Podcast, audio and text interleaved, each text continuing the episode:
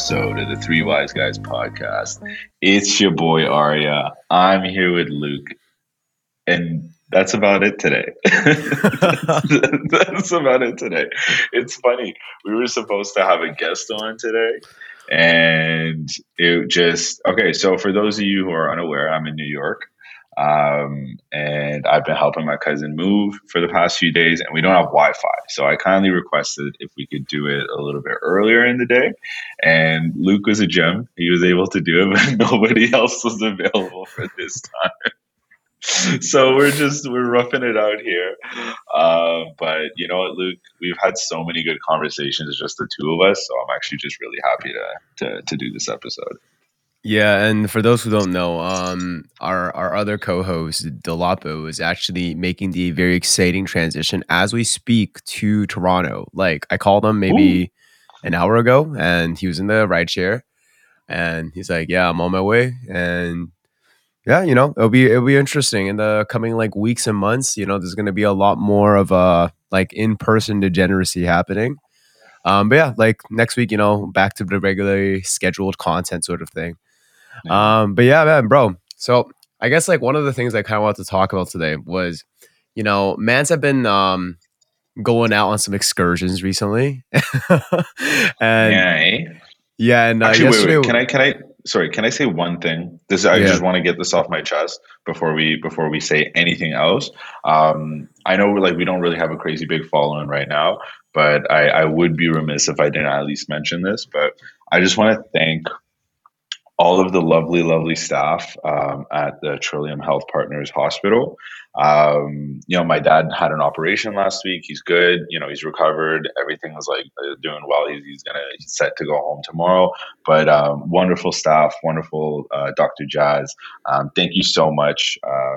Really appreciate you um, for keeping my dad safe. And that's it. That's that's that's it for me. I'm sorry to interrupt, but I did want to get that out before we before we go any deeper down any other conversation. No, that's dope though. But I, I feel like um, you know, with the whole healthcare thing, I have personally had a few negative experiences with the healthcare system, you know, just um with yeah. like some of our personal interactions. But um, I think at the root of it, you know, everyone in that kind of line of work has a very, very good intent. And because I think like the fact of the matter is, if you're a healthcare worker, it's very hard work, no matter like what you're doing.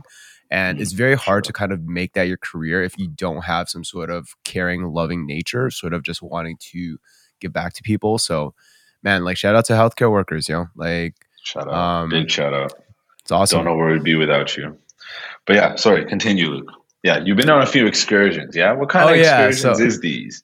Okay, so it, the the type of excursions is not very important, but um, something I've been noticing recently. So, like you know, Aria and I have been going to some social events. We've been going out with some friends recently. I've also been hanging out with some some people um, recently as well, and I've just been starting to notice, man. Like, I'm starting to get this like whole essence of like like i guess that's the the topic i want to bring up is like what is the purpose of life? Or like why are we kind of alive? Um i was kind of just thinking about this idea of you know recently as you guys know we always talk about our cultures a lot and i was kind of thinking about how in asian cultures there's just all or at least not asian culture but i would say like in a lot of immigrant immigration culture you there's always this like idea of life being set by checkpoints and goals. So it's like by this age you should do this, by this age you should do that. So that's like on a more macro level, but on a more micro level, it's like a day to day too, right? The purpose of today was gonna go, we're gonna go out for dinner, and after dinner we're gonna do this and this and this. Um, but I was kind of like, you know, like yesterday I was just chilling downtown. I was like in a park. I was hanging out with someone and we were just like kind of like people watching. And I was just thinking like, it's so like dope kind of the natural organic exposure that people have with each other. It's like I was kind of thinking about how there was two groups there and like neither of those groups expected the other group of people to be there, but then they started to, you know, to talk and laugh and kind of interact. And I was kind of thinking about like to me that's kind of more of the essence of life, like kind of that organic very natural interaction, this the slice of life moments that happen instead of like not necessarily like just these planned very like check marked moments. Um, so I guess like all this to say, you know, like people again, like people are the reason why we live, but I've been starting to notice more of these like organic things instead of like thinking about like we should do this and this and this and this and this sort of thing. Okay, I just realized I didn't even ask a question. I kind of just ran. No, you, but I kind of, I kind of get what you're saying. You're, you're like, you're on the vibe of, yeah, like why are we here? Like what, like what do we do here? Because at the end of the day, is we're all just doing different things. We're just kind of crossing each other's paths. We're just trying to make a life for ourselves. So to be honest, you can you can answer that question easy, right? Like, what is your purpose? Oh, my purpose is to do one of many goals that humans can set for themselves that are hmm. achievable mm. throughout life, right? But I feel like you're also asking on a more abstract level because you did bring up this whole idea of social interaction. I definitely do believe that one of the biggest drivers and the, just the fact of just how we're able to be alive still is through socialization. Mm. Um, everything that's productive to us is achievable because of socialization. You're not able to reproduce without socializing. You're not able to um, get productive work done for the most part without socialization. You're not able to go nuts or you know prevent yourself from going you know full psycho uh, without socialization. And we've seen this, you know, like you just look at the the past year with with the pandemic, for example. I hate to bring this up so much because I really just don't like talking about it too much. We've been talking about it so much, but mm. just the fact that it's so big, it's it's relevant to everything. But you look, we've been locked in. You know, socializations at an all time low, and suicides are at an all time high. Um, so you know, like it's such an integral, such an important part just to socialize. And to your point of like, yeah, you, you people watch you, you see how people interact differently. Man, I was just, I was so yesterday at night, you know, I was just chilling. I went out, you know, to the to the front yard. I went out for a smoke, and um, so I'm for, I'm staying in in Bushwick. Um, it's just like this, this neighborhood in uh, in Brooklyn. Um, it's way deeper than like the closest neighborhood would be like Williamsburg, but it's way deeper. Um, you know, it it looks rough, but it's actually a very lovely neighborhood. Um, and you know, there's one of the one of the neighbors. Uh, his name is Sammy. I've already met him, had a few conversations with him. He's a really awesome dude. He's Puerto Rican. Um, and last night, I guess he had his family over. You know, they were they were drinking, they were having fun. So I'm I'm out, I'm having a smoke, and then um, I just hear like yelling but it wasn't like angry yelling. It was just like, you know, like, oh, like, you know, like we're, we're joking around, you know, like there were jokes thrown around, there was laughs thrown around, you know, like different languages, you know, they're jumping in and out of Spanish and, you know, like the kids are running, the mom and the mom's like, you know, like, don't stop running, you know, like, sorry, like stop running, you know, like don't, don't mm. do this. And at one point, they're just like going back and forth. You know, they're making jokes with each other. They're yelling. Like, this is the whole neighborhood can hear this, by the way. They are not next to each other.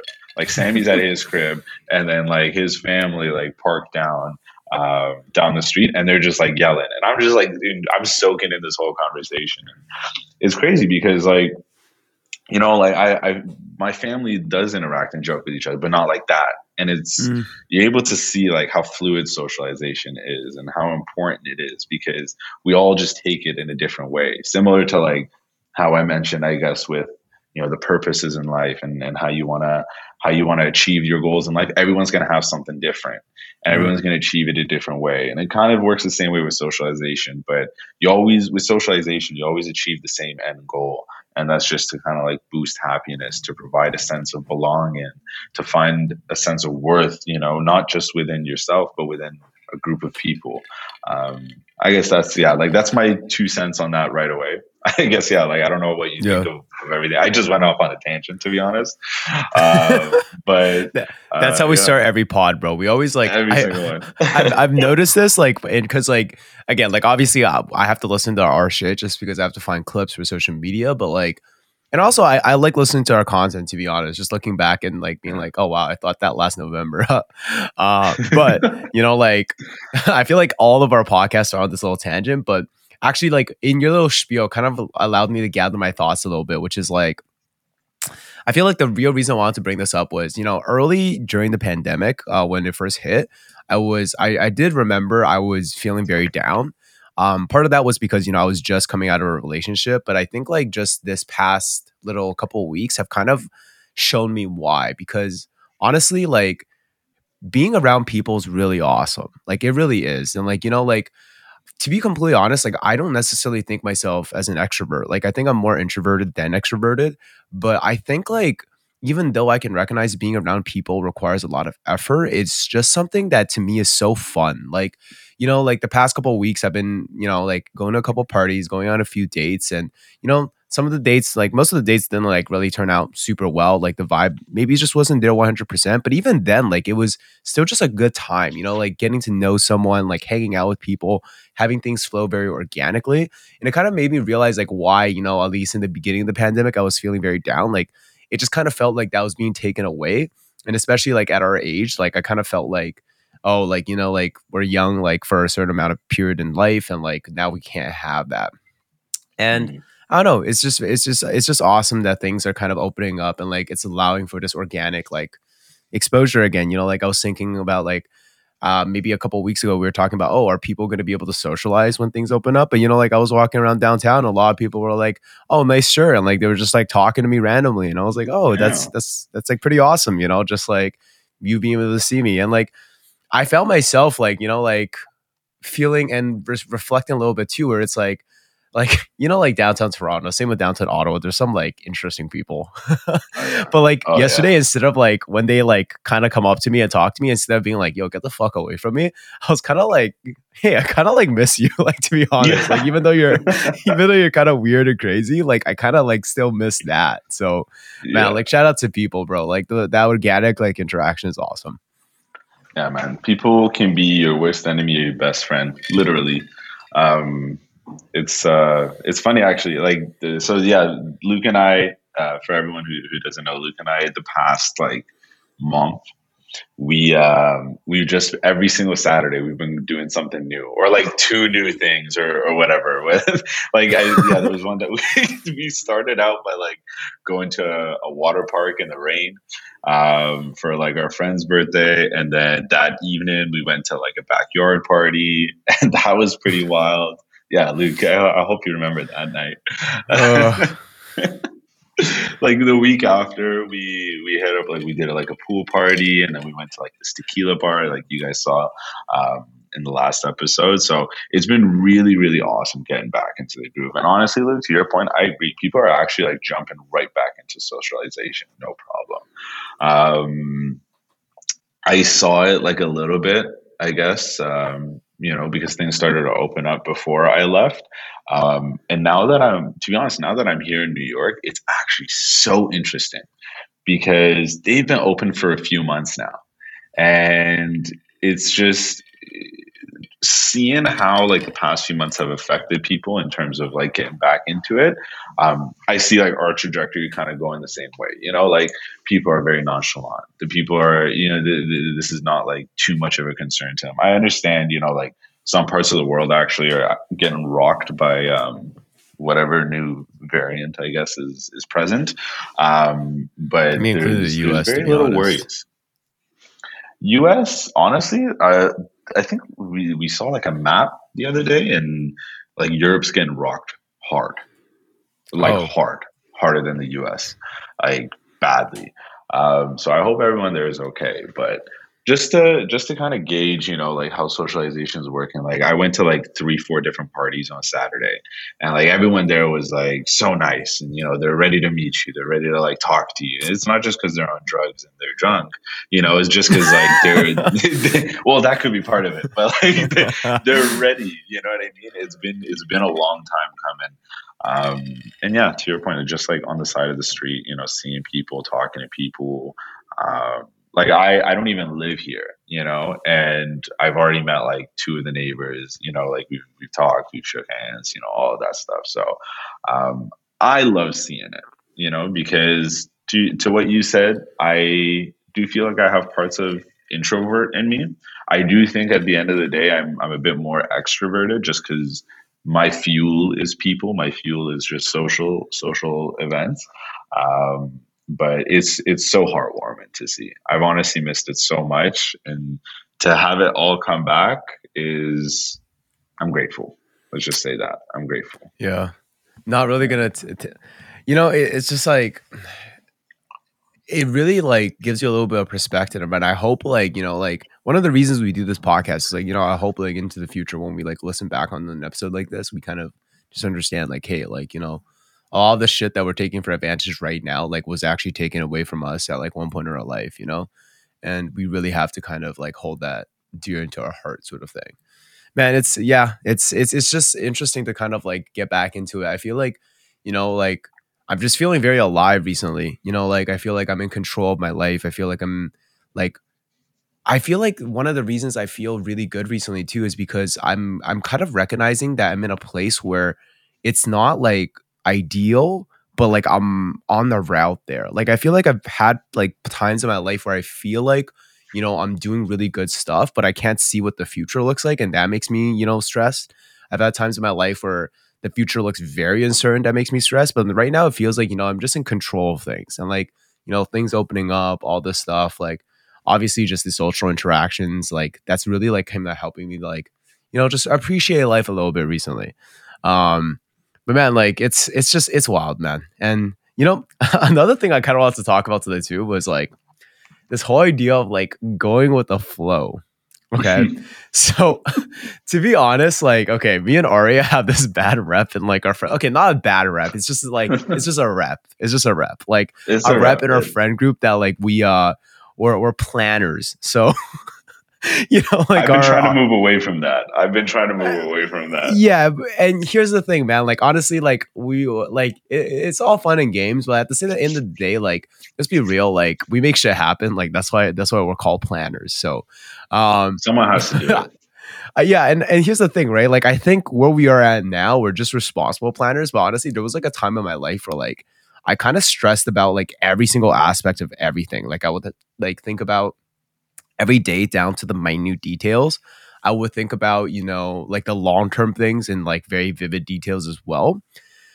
And I personally feel like as someone now who, you know, doesn't necessarily just go with the flow or doesn't necessarily just plan, I'm at a much more happy medium. So like what would you say like your approach to like planning out life and slash going with the flow is? Like are you more of like a planner? Are you more of go with the flow? How do you know when to use either or both sort of thing? Like micro events where it's like, you know, like there's some stuff riding on it, you know, like I'll, I'll plan that. But for the most part, in terms of like on a macro scale, like, you know, big picture items, I don't plan nothing really. Um, I didn't plan really? to, to have the job I have right now. I didn't plan to go to the school that I selected. I didn't plan um, to to to to graduate in four years. Like it could have taken, you know, like five. It could have taken six. Um, I didn't plan none of this stuff. I just kind of like went with it. I didn't plan to to give up my co-op placements. I just kind of did it. Um, all these things I kind of decided on a whim, pretty much, and that's just because I find that I'm able to make the best decisions in the moment. I guess like strategic decisions. I don't okay, I don't know exactly what it's called, but I I, I, I was reading something or watching something a while back about um, the the parts of your brain that make decisions and analyze data. And pretty much there's like multiple parts of your brain that that can make decisions, and then there's parts that make decisions uh, on a whim, and then there's parts that make decisions and takes a little bit longer. They're more conscious decisions, and you have a subconscious decision making uh, part of your brain. If I can get the details on this, I'll definitely link it. But uh, pretty much what it boiled down to is like one the part that makes it on a whim. It goes based off of instinct. It's like trusting your gut, pretty much.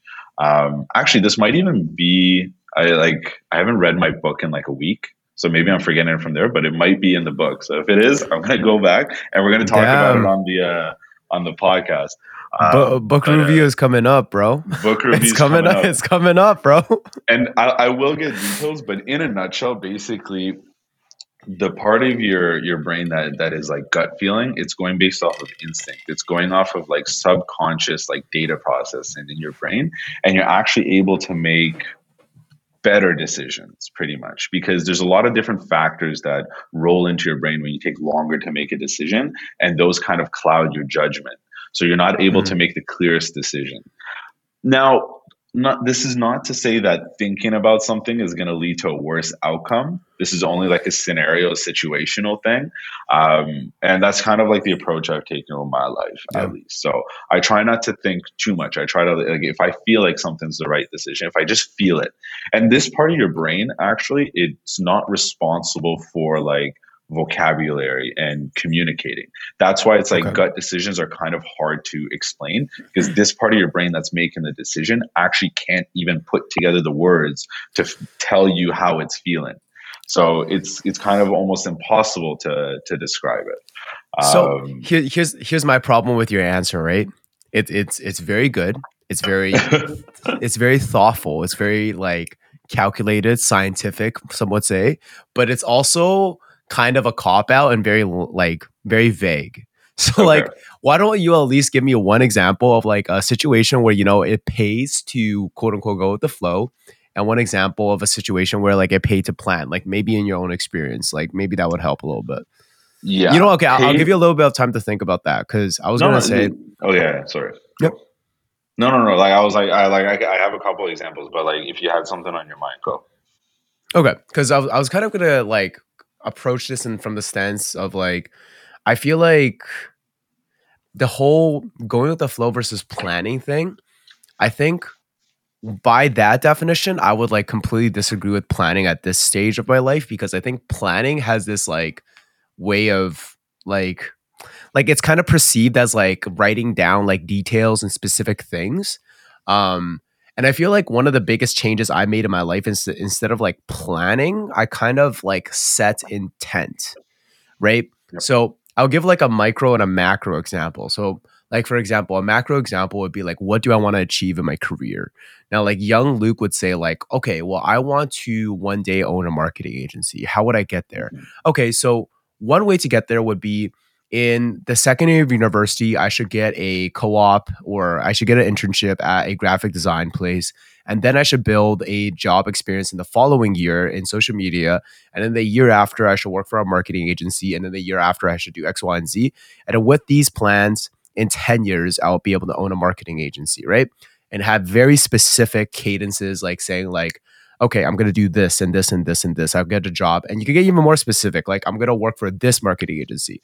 I'm going to get social media experience at this specific company, sort of thing. Mm-hmm. Um, so that would be like an example of a macro planning. Now, I did think like that at one point, and the ma- fact of the matter is, very few times I was able to hit on those precise goals. And when I were, weren't able to hit on those precise goals, I became very demoralized. Even though mm-hmm. my quote unquote alternative plan was actually in some ways just as good or maybe even better. So, an approach I would have now is my intent is to own my own business. Now, what am I good at? I would say I'm good at social media. I'm pretty good at media, but I'm also good at other things. You know, I'm good at management. I'm good at planning. I'm good at hosting events. And my overall intent is to own my own business by the time I'm 30. Now, when I make small decisions from my day to day now, I'll kind of take that intent into mind, but I'm not going to think that next year I'm going to work here. So, you know, for example, I have conversations with you and D, and I'll be like, in one year, I hope to perhaps maybe leave my current job and then move on to something else. But you know, that also depends on what happens this year. Like maybe I get a really cool client and I'm like, oh, I'm learning so much. Now I don't want to move. And guess what? That's still going to fall into my current intent of, okay, I'm going to be able to own a marketing agency by the time of 30. So that's why I would say like plan instead of planning, intent is more important. Now I'll give a micro example too, because I think macro, it might be a little bit of a cop out. A micro example would be like going on dates. Now, mm. I am still a huge proponent of like, if I ask a girl out, I'm gonna plan like where we're gonna go, sort of thing. You know what I mean? Like I'm like at least like a first location. But like in the past, I'll be like, we're gonna go here, and then like after we do this, we're gonna go here specifically, and like the intent of each place is gonna be a little bit different, and then we're gonna go here, and then like e- at each one of those things, like something different will happen, right? So, for example, yesterday I, I went on a date, and you know, there was a specific intent with that date, but there wasn't a very like clear plan. Now I'll give you an example because yesterday on this date, at the first place we went to, I spilled coffee on myself. and guess what? Like this was not part of the plan, of course right? And if I, of course, of course, I did. But um, you know, in a very, I guess, like calculated plan, that would have kind of just thrown a wrench into everything. I might have been like very demoralized and be like, "Fuck, now we can't go to like this restaurant I planned for us to go to after this coffee shop." Blah blah blah. But you know, I kind of played it off as a joke. And then we were like, okay, let's just go for a walk. And we went for a walk. And I was like, hey, you know what? Like, there's a thrift store up here. Like, I look like shit right now. Let's like, let's go thrifting. Mm-hmm. so we went thrifting. I bought myself a t-shirt. I got her a t-shirt. And like, it turned into this like whole other very like fun and memorable experience. But like, that would have never happened if I guess I wasn't quote unquote open to seeing where the day kind of took us. I knew I wanted to spend time with this person. I knew I wanted to take them to multiple different places. And I had a general idea of, you know, maybe three places I would take her. But it wasn't like set in stone sort of thing. So like because of that, it was able to flow and it kind of came out a little bit nicer. Um, so yeah, like I I, I kind of wanted to like just kind of like present this idea of like planning doesn't necessarily have to be like very like calculated down to the minute or the picture. Um, mm-hmm. and I guess one of the reasons I wanted to ask you is because I can't actually necessarily see a example now where that type of planning would even be effective. Yeah. Um, you know, like from my side of things, I like I said, I honestly have never planned big like strategic decisions in my life. Like I've never like planned it. You know, even to the moment of the job I have right now, I didn't plan that. I, you know, after I, after you know the pandemic started last year, nobody planned that. I had to come back on a unplanned flight and I had to sit around the house, you know, while we were moving, which was not part of our plan. The plan was to be moved like a month earlier, right? So it's like the thing with plans is like once they're created, there's an expectation that's created, right? And you and I have said this before expectations will lead to disappointment. Um, you know, that could be a very morbid way to look at the world, but, you know, I at least I believe that. Maybe not in every case, but you know, I do believe that. Um, in general, expectations do lead to disappointment. So, you know, mm. examples of where I haven't planned anything would be like last like October when I was looking for work. Um, you know, I was I was applying to a bunch of places. I don't consider that planning. This is me like, oh fuck, now I need a job. So I need to fucking figure this out right now. Like this is just me trying to get a job. So I found a job, right?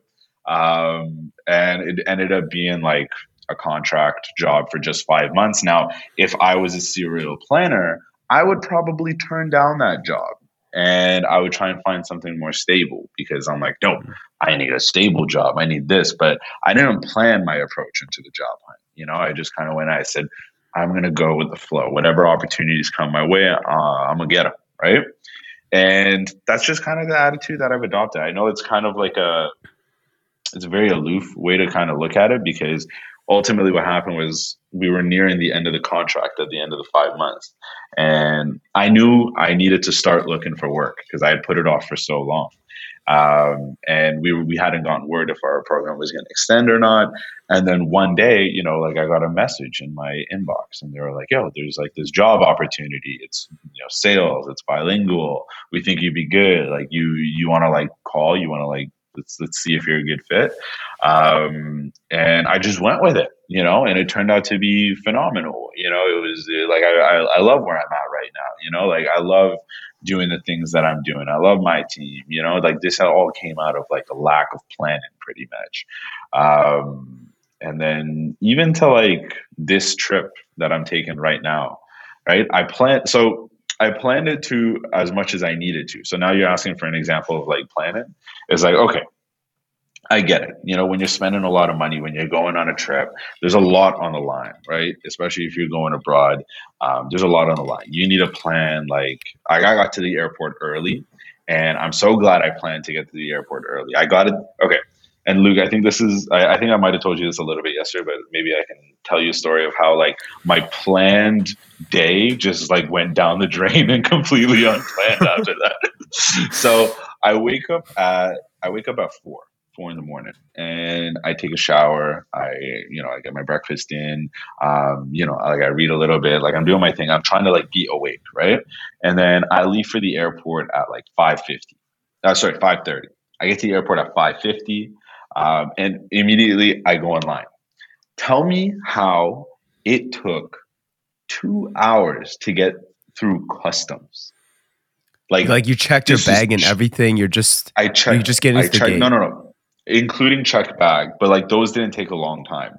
Like okay. the check bag and like getting through the the security did not take a long time. The meat of that two hours was custom. I didn't clear customs until like seven or seven ten. Jesus. Yeah. So it was. Oh, sorry, no, eight or eight ten. What am I saying? Because I got there five fifty. The flight was at eight thirty. Yeah.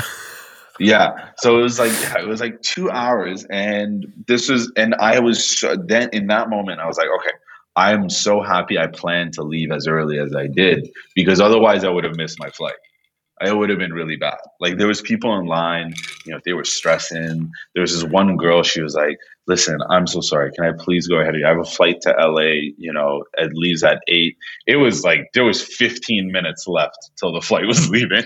And we were still trying to clear cousin. You know, it was good though. She was cute. I talked to her. But um so there you go. Another unplanned thing. Ultimately what happened was like I like I ended up landing and then what I didn't know was that okay, now I gotta help my cousin move. So now it's like we rented a car and we went ahead and we were just moving boxes for the rest of the day. I'm exhausted. And then what do we do? Oh shit, we got an invite to like three different parties. Okay, like let's just start at one and let's see where the rest go. So we ended up like hopping from one place to another. We didn't get back until four in the morning. I didn't plan nice. to be awake for 24 hours straight you know, but it just kind of happened. I went with the flow. So that was like a mix of me trying to plan, and that was like an example of me trying to plan. But again, sets up an expectation and then if I was really emotional about it, I would have been disappointed. I would have been like, ah, fuck, I was hoping to sleep. I was hoping to do this. But mm. nah, man, like you don't know what you're going to get yourself into. So my philosophy, I've been trying to like move away from planning something and making sure something goes the way I want it to go. And instead giving myself kind of like a, a range of hmm. possibilities mm. that I'm comfortable with happening. And that range can be as wide or, or, as as narrow as you want it to be. But I usually find that that gives me an open net for opportunities, and um, it generally leads me a less stressful life. I don't know if you feel the same. Yeah. Sorry, I guess just to close off this topic too, like it, it kind of reminds me of a book that I actually didn't finish. I, I got through half of it, but it, uh, it it covered this point in like one of the first chapters, which is this idea. Um, I think it's called. Um, actually, wait, I have it right here. It's called "How Will You Measure Your Life." It's it's by a Harvard prof, and it basically talks about um like you know it's it's like one of the fucking fifty thousand books out there about like oh like this is how you should like achieve optimal happiness. One of the things it always covers is this idea of having a goal and then having a stretch goal. So like I guess what Ari would be saying is like if you want to go to New York, your goal has to at bare minimum be I need to have enough money to get the plane ticket for the trip and I need to have enough money and responsibility to get to the airport at a decent amount of time so I can do this thing. But the stretch goal is like, what do you want to have achieve on this trip and like how you kind of achieve those things you might be a little bit more flexible to them and that actually opens up other opportunities. But talking about the airport i do want to you know i'm oh, i have i have traveled a decent amount in the past couple years and man like honestly airport experiences are such a mixed bag you really never know what you're getting yourself into like I find like I'll have three really negative airport experiences in a row, and then I'll go into the airport thinking like this is to be a shit show, and then it ends up being awesome. And then some other times it, it, you think it's to be great, it ends up being awful. I have a few stories about this, so like maybe we can spend some time talking about like some like airport stories specifically. So I remember, you know, on customs you know i'm I, I am a part of the token minority so i don't hmm. get stopped as much as our friends uh, aria and dolapo i was gonna say bro like, i have i have traveled with other people and i've been the only one that wasn't stopped but like for uh, like for example i went to um vietnam with a two Canadians actually, but one of them was Colombian and the other one was of Indian descent. Both of them were searched. I was not. so that's one of those things, right? Um, but man, like I have had a few experiences where I was searched and it was just a very awkward experience because I guess the whole thing behind it was like I, I I guess I just I understand they're doing their job, but I always feel like they I don't know if it's just me, but like I feel like they want to find something. Oh yeah. Like you know what I mean? Like it's like it's like you're doing your job, but it feels like you're actually just purposely trying to find something to like kind of like get me in trouble. So my, my example would be when I came back from exchange, I um I went to China for a, a week or two. And when I came back to Canada, so I flew from China to Canada. Um, when I was moving past uh it's it's past customs when they do the search, right? Where you get your bag. No, it is at customs. No, it's before. It's before. It's be- So yeah, it's right you before pass customs. you pass security and then you go in line for customs. Yeah, so at security, I'm I'm moving with my bag, but I didn't even make it to the main security panel. Like I don't know if you remember at Pearson, there's this one hallway you go down uh, for international flights, and then they'll separate you to go to like security, and then another line they might just pull you off to like do a Mhm. search, and that's when you get like a full bag search. Mhm. So I'm walking, and this lovely customs lady, or security officer, was like, "Hey, can you come over here?" I'm like, "Cool." Um, move over there, and uh, I'll explain one of the reasons why I was extra frustrated during this circumstance. So I go in, she has my bag in front of me, and she's like, "Is there something you want to tell me before I get started?" So again, this is my first time like actually going through a search of this level. So I'm like, okay. I was like, no. And then she was like, okay, did you purchase anything? I was like, yeah, I got a bottle of this at the duty free. She was like, okay, cool. Did you buy anything else? I was like, no. Um, so she opens my bag, and um, every time I go back to China, my mom always gets my family to buy these silk sheets, and I bring it back. And she's like, okay, so what about these? Did you buy these in China? I'm like, yes. And she's like, so why didn't you tell me you bought anything?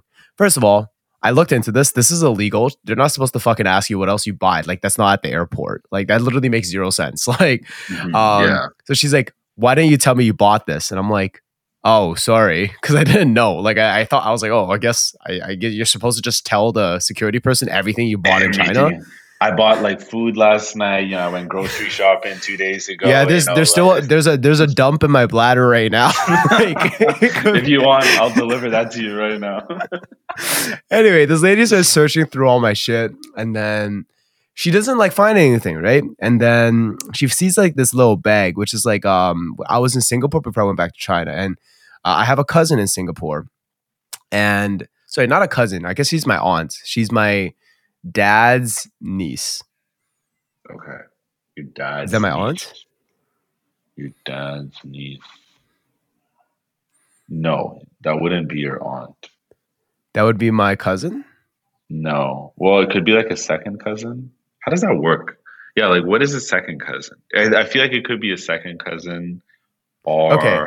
just your dad's Cousin. your dad's niece or your dad's niece. Yeah. So anyway, cousin, second cousin, doesn't really matter.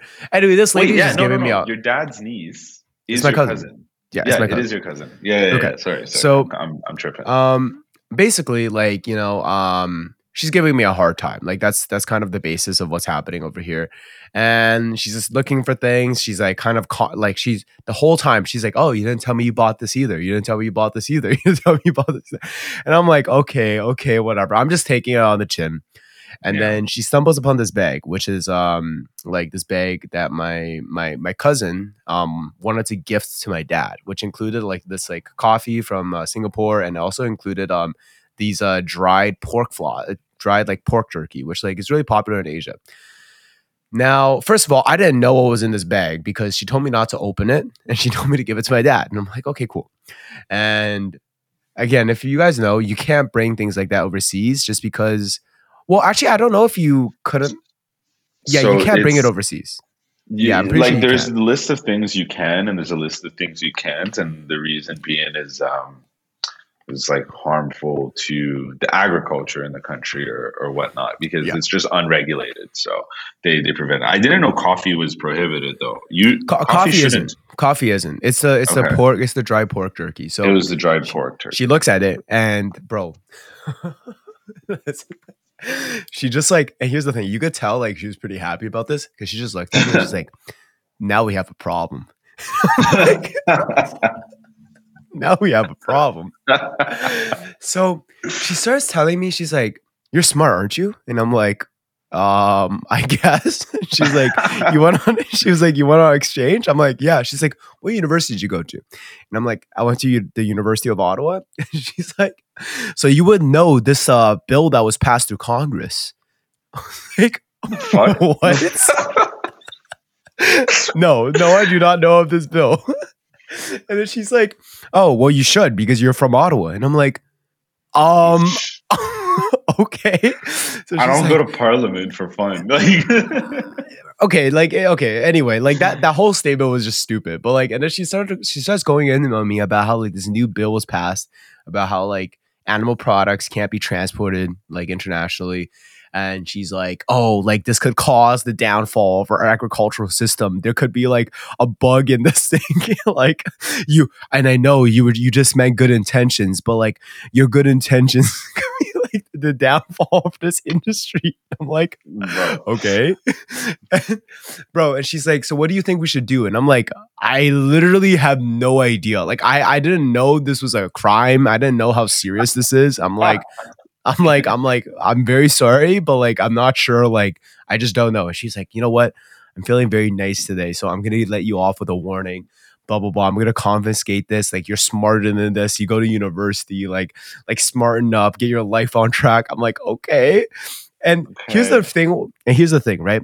I just knew like she wanted to just chew me out so I could get like I could get past, but I was very cheesed because there was this white lady behind me and she legit had bro, she legit bought like I think three different bottles of liquor at three different duty frees because she was traveling to different cities in the US, which is actually illegal. Like you literally just can't carry that amount. The yeah. fucking officer let her go. And I was like, bro, I didn't. First of all, I didn't even. First, I didn't even know this was in my bag. You're you're you're like chewing me out for forty minutes, and then like that lady left before me, and she came like fucking twenty minutes after I came. But man, all this to say, like I, I didn't get culturally appropriated that many times. That one time I did, it was a it was an awful experience. no man, if I were you, I would be like, she like, "What do you want to do with this?" I'd be like, "Can I just eat it now?" Just, I don't want it to go to waste. Just all of it. just all of it. Just let me okay, like if I consume it, you know, the worst case that worst case, like I'm the one who dies. Nothing else happens. No, bro, she, she'll be telling you you're you're harboring a bio weapon at that point. then they like just then they're gonna shoot you, bro. Actually, it's over. After yeah, that. it's done. It's done, you did, man. No, the airport's always an interesting experience, man. Like, and it's not just like here in Canada, right? Like, I think I've told you this story, but I went to uh, when I went to Morocco last year. I um, shout out Ope. He loves this story. when I was shout out Black Chains. Uh, go check out his new uh, his new project. By the way, we're gonna link it down below again. Um, so yeah, when I went to Morocco, I uh, I flew in from Spain, and I was traveling with um, three other people, and I like you know I okay, I don't want to make it about race, right? But I'm just like giving you the details. So these two other people were all white. Okay, it was two white girls and a white dude. All right, and not only are they like white, they're like Canadian white. You know, like wait, one of them is like European white, like you know, born like you know Whitby. You know, and then the other two are like French, like Quebecois you know mm. so um, we get there you know and we get off the plane and we're about to now we have to clear customs before we can get into the country we're in marrakesh and you know all three of them without a second thought you know like it took them literally maybe like 10 seconds to like get through and go and they were waiting for me and i'm the last person you know like i go to the guy i was like hi how you doing uh, he looks you know down on my name he looks at me he looks down on my name and he looks at me he takes one more look at my name he's like your name, where is it from? I was like, what? And he's like, your dad, where is he from? I was like, he's Iranian. He's Iranian. stand over there. he points like somewhere like on the opposite side. He's like standing there. I was like, oh, okay, cool. So I walk, I'm waiting there he he comes over, um, starts asking me a bunch of questions like, "What are you doing here? Like, how long are you gonna be here for? like, what do you want? Like, when was the last time you went to Iran, bro? I haven't been to Iran since like the eighth grade, and this guy's like he's grilling me, bro. He's grilling me. And here's the thing: is I I I kind of see this coming usually, um, just so you know people are, are aware. Maybe I shouldn't say it, but you know, fuck it, it was just on the podcast. But I'm an Iranian citizen. I have a birth certificate and a passport to Iran. But you know what? I would I I never ever advertise that when I get on flights. Like when I go on a plane, when I when I'm try as I should when I'm trying to like go travel for my exchange application, they're like list all your citizenships. I was like, hell no. there's there's no way I'm doing this, bro. This guy looked at my name just by the name. This guy gave me a hard time. Imagine he was like, "You're a citizen too." Fuck no. So it doesn't work like that. But anyways, he just went. He asked me a bunch of stupid questions. They took a photo of me. They took like three photos of me. He's like, uh, face forward, face sideways. And he's like, look up. I was like, what the fuck? This is a fucking, he's taking fucking mugshots of me. Um, and eventually they let me go. My friends are just waiting like, what the hell took so long? I was like, ah, you wouldn't get it. It's okay. it's like, Typical shit. Typical shit. I was kind of expecting it, but man, like, yeah, no, the airport's, uh, a, it can be a bitch and a half. I feel like not everyone sh- shares that that experience, right? Like you actually have to go through shit like this to like think that way. Um, but yeah, man, it, the airport was at least this airport trip. They, they, didn't give me no hard time. It was just like it was just too busy, man. It was yeah. just a lot happening in that airport. You, know what it is? It's just like you know, like I always like.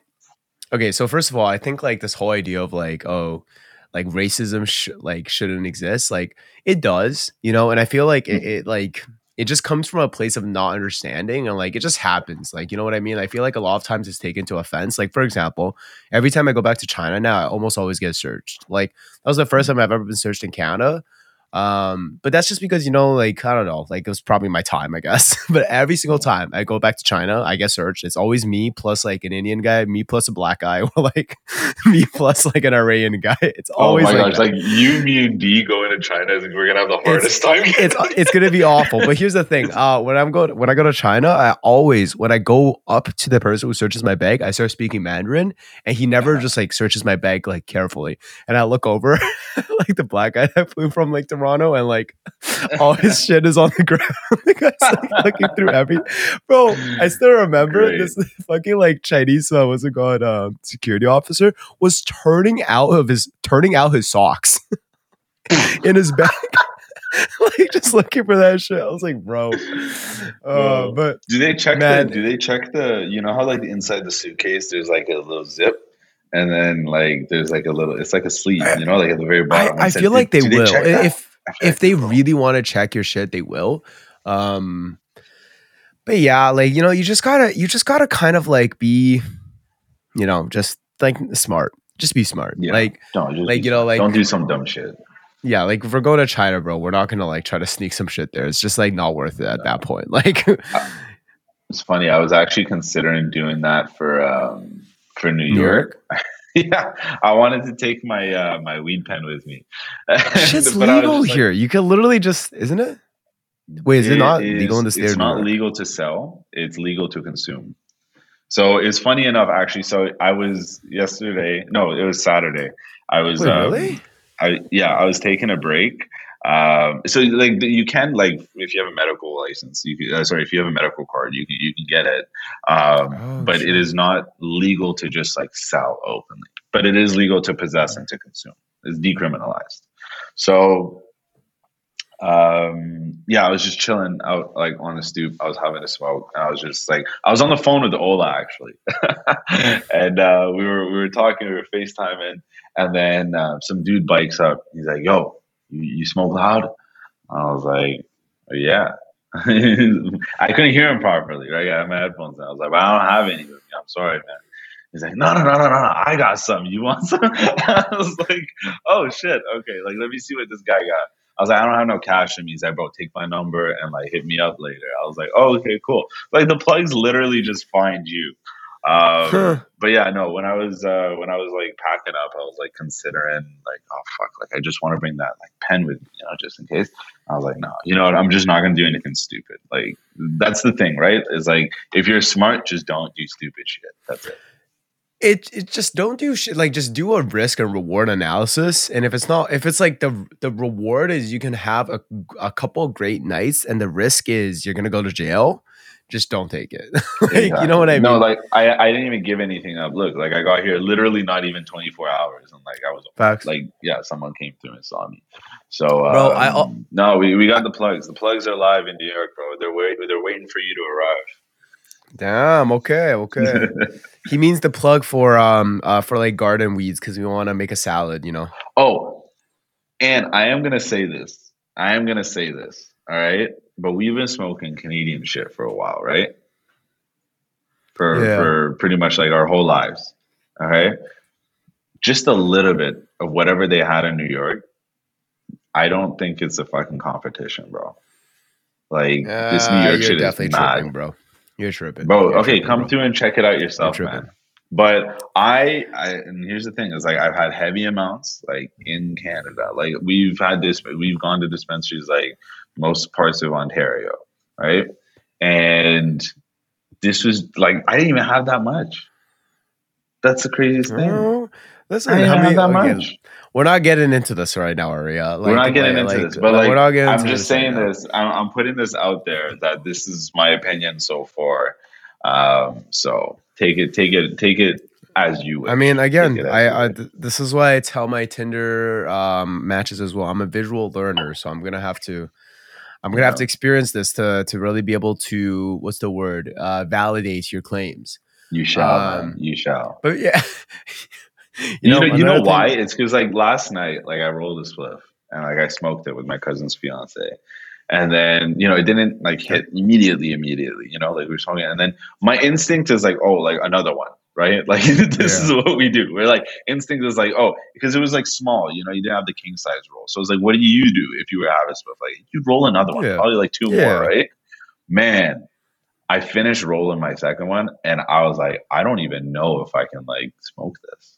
Like, this is like bro there's just and again like right this now. is why i can't validate this claim there's just there's just too many factors that are unknown it's like number one were you drinking number two was that no, your first smoke of how many days um, were you on an empty stomach? There's a there's a multitude of we factors. We had just had you know? Indian food. We had just had Indian food. We had just ate. Mm. I wasn't drinking. I wasn't drinking at all. I had the last I had smoked was Friday. That was the last I smoked. So it only been a okay, day. So it's been it's been a couple That's, days. No, no, shut the fuck up, bro. What do you mean a couple days? What do you mean a couple days? Yeah, well, uh, Okay, and another thing Friday too is night, when you switch yeah. when you switch to when you switch the mechanism, it does it does reset your tolerance in a way. Like even if you smoke out of a bong, even if you smoke out of oh okay, you know what? Like whatever, Aria. Like bro, I'll be the judge I'm of that. I'll be the judge of that. I'll be the judge of that. I'll be the judge of that, bro. I'm telling you, I'm, I'm just putting it out there for the world to hear. Eh, okay, and here's the other thing why I'm like, this is definitely a BS comment, bro. Never have I ever in my life heard of yo, that that NYC Kush, that shit slaps. This is never. Wait, what are you saying? There's no, never ne- okay, NYC. Chill. It's like, all right, you th- never even co- been to NYC. What do you mean, bro? It, no one ever says that. No one. I, I've never heard that statement in my life. It's like, oh, that Cali shit. Oh, that Vancouver shit. You know, like that's that's that's, that's the shit that's, that's, that's what they're known for. But I, there's no way that you've never heard that. Like, and dude, I'm telling you, there's, you know, you know why? I'm also like a proponent. Listen, listen, as all of our also, listeners know, we're degenerates, but like we all like have like fucking like full time good jobs too. You know, this mm-hmm. is a common business principle. A good market has multiple competitors. If there's no legalized competitor, it naturally makes the overall quality of the supply not as good in Canada, as much as you want to hit on dispensaries, dispensary quality stuff is also always really good and actually increases the overall quality of everything on the market. This is like just a generalized yeah, business dude. principle. More competition creates a higher quality product. Like us Canadians, we've been embracing this shit, bro. This is only like tell me if I'm wrong, but this is really only a West Coast thing in the US. Like that that they're really on that culture. It's coming to the East Coast, but like it hasn't had that deep of roots. A couple tips on that. First of all, like with with this, like just because it's legalized doesn't mean like the competition is automatically a lot higher. If anything, I actually believe that the competition is lower since legalization because things have to be regulated. Things have to be regulated. You have to apply. You have to get approved. So on and so forth. When it comes to street dealers, man, there is is all black market. There's no limit. As many entrants as you want. If you can get it, you can get it. You don't know. All right, the sky's the limit, and that's what's happening. Where do you think the dudes in New York get their kush from? If I can Are get really that shit from Cali, we don't we don't get Cali shit in fucking Ontario because you it's hard to take that over the border. You can't, you can't. But there are no borders here. Are you, are you really telling me though? Are you really telling me though that like you know you like know regulation decreases it. quality? Because like that, I, that, that doesn't make sense to me. Because it's like you're telling me a person being like, okay, well, for things to be considered legalized, you have to have a certain square footage per square footage, you need to have a certain supply of water. Every supply of water, you should have a certain supply of this. That just regulates quality, bro. Like, bro, like, come okay. on. Like, so a couple listen, notes. I, I love notes. I love my plugs, but like, let's be honest. Like, a couple notes. Okay. I, a couple notes. I said that the regulation decreases is competition. Okay. Yeah. You said no, it doesn't. No, it doesn't because the black market still exists. Like it does not decrease competition bro, overall. It, no, like barely anyone's using it no more anymore. Like okay, like it still exists, but it has been drastically damaged. Right, and you can't like you can try and deny that if you want, but I, I fundamentally disagree. But anyway, the black market specifically has. You're right, but like the overall, yeah. the overall market has gone bigger. I'm saying no, I don't think so. Well, I, I think wait, it you, seems that way. I think it you, seems that way. More people consume. More people consume. You are right, but I'm saying as suppliers, when it's regulated, more people are consuming because it's regulated. So more people are only buying from regulated vendors, and that, that number is very low. Okay, well that's one. That's one. You you're the one trying to make the okay. the connection between that and the quality. I think actually that when it's when it's regulated, when you have so when it's oversaturated, there's a lot a lot of people. It's harder to get good quality, right? Because then at that point, everybody's just selling almost the same shit. Let me ask you this: What do you think is going to be better quality, ten small scale farms or one mega farm? I don't think it's like that flat of an answer, though. I, I, I think, think it black is. and white. I think it is because okay, you, you know what? Like, is? like if I'm going like let's let's take the liquor business as an example. Okay, why mm-hmm. is it mm-hmm. that home brewing will never be as good as like let's say like a legit brewing manufacturer if they wanted to put out the same quality? Because we're not talking about you know Bud Light putting out Bud Light Lager. If Bud Light wanted to put out a really good IPA and you wanted to put out a very good IPA, Bud Light's going to put out a better IPA because their facility just facilitates better quality things, better mm-hmm. equipment, better regulation, more staff, et cetera, et cetera, et cetera. It's the same thing with the growing operation. Like if you were to take the marijuana market, right? There are large grow farms even when things were illegal, but these have to be set up in a way that accounts for it's illegal.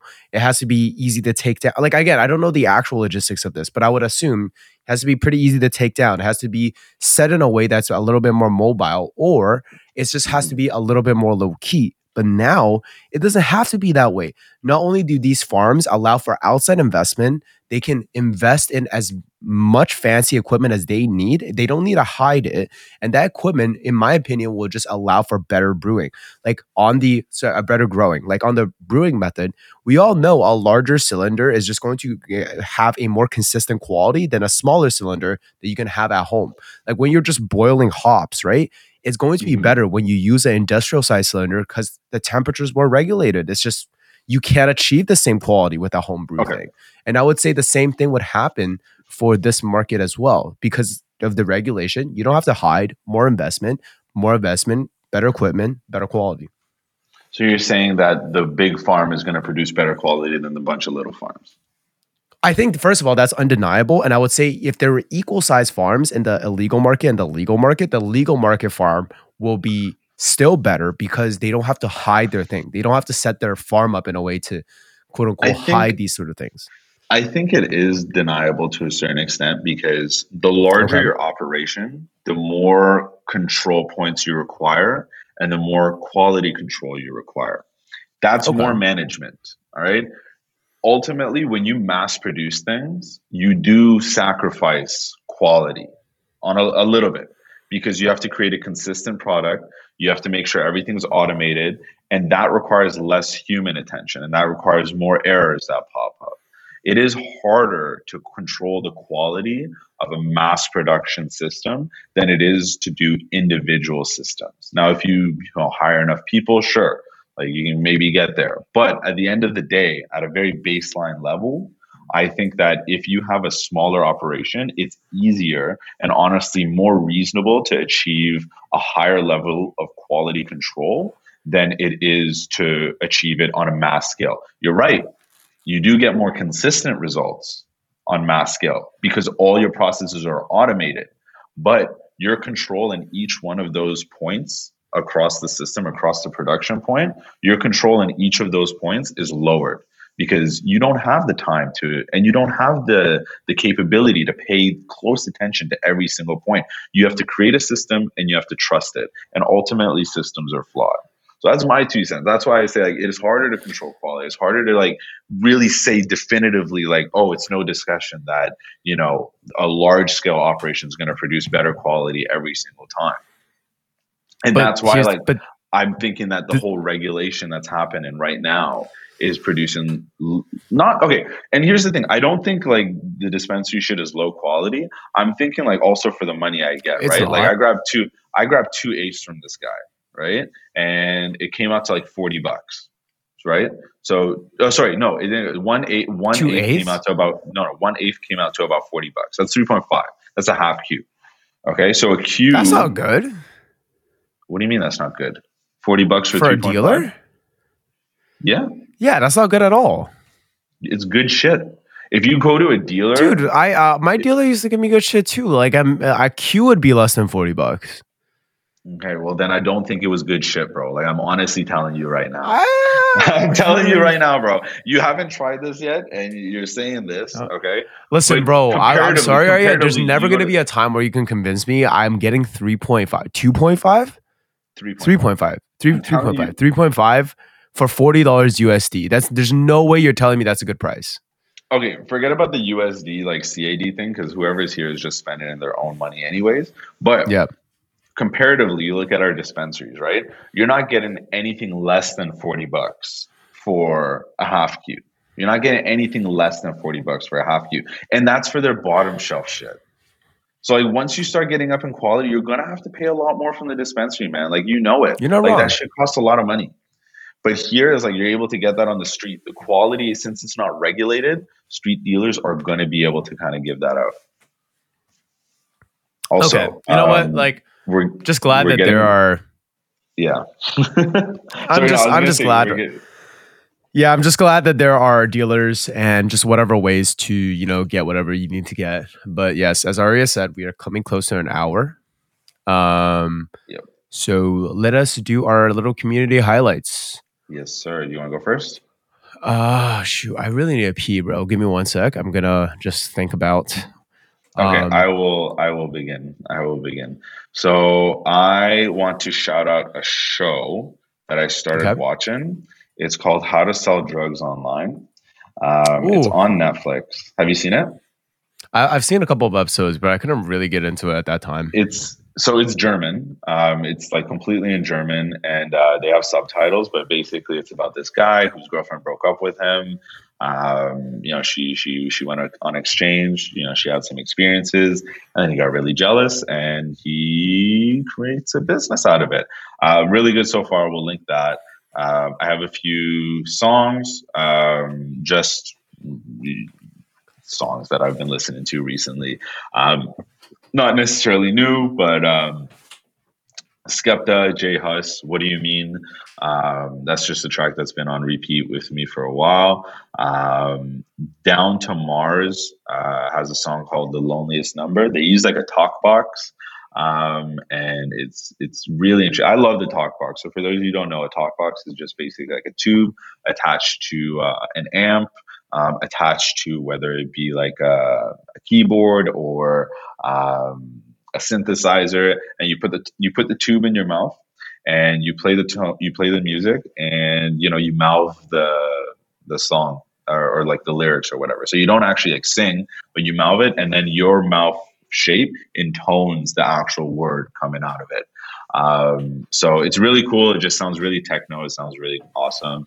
And then um, my last recommendation would be uh, a song. It's like high tech common uh, Vinia Mojica. I, I, re- I, there was this was an album, um, and I, I think I suggested a song earlier, but the Sun God is the new song that I want to suggest. So, Luke, all yours. Nice, nice. Um, so I'm gonna give two quick shout outs. First one, um, like you guys know this. Um, shout out to our, our other homie Ola, who is supposed to be on this episode today, but um, this is an artist that me and Ola love uh, dearly, and he has finally fucking released a project after God knows how many Let's years. I think go. three or four years. Isaiah Rashad, The House is Burning. Um, I'll be real with you. You know, like this project, I really liked it, but uh, I am an Isaiah Rashad fan. Uh, as time has gone gone on, I've kind of moved away a little bit from quote unquote indie rap and this style of rap, and revisiting it is giving me a lot of nostalgic vibes, and it's kind of like made me realize how my music tastes have changed over time, but also how I still really like this stuff. So if you're a Mick Jenkins fan, if you like Isaiah Rashad, like you're gonna love this album. But here's the thing: there's no reason for me to say this because you probably are, have already listened to it. Um, but if you're if you're interested in just exploring maybe a different type of rap, give it a listen. The Uzi track is pretty hard. I like the Smino track as well. Um, but yeah, the overall product is pretty good.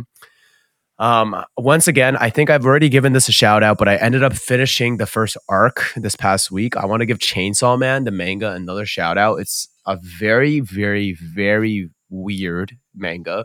It is like an anti manga in the sense that it kind of like fucks with every single trope, but also plays within it.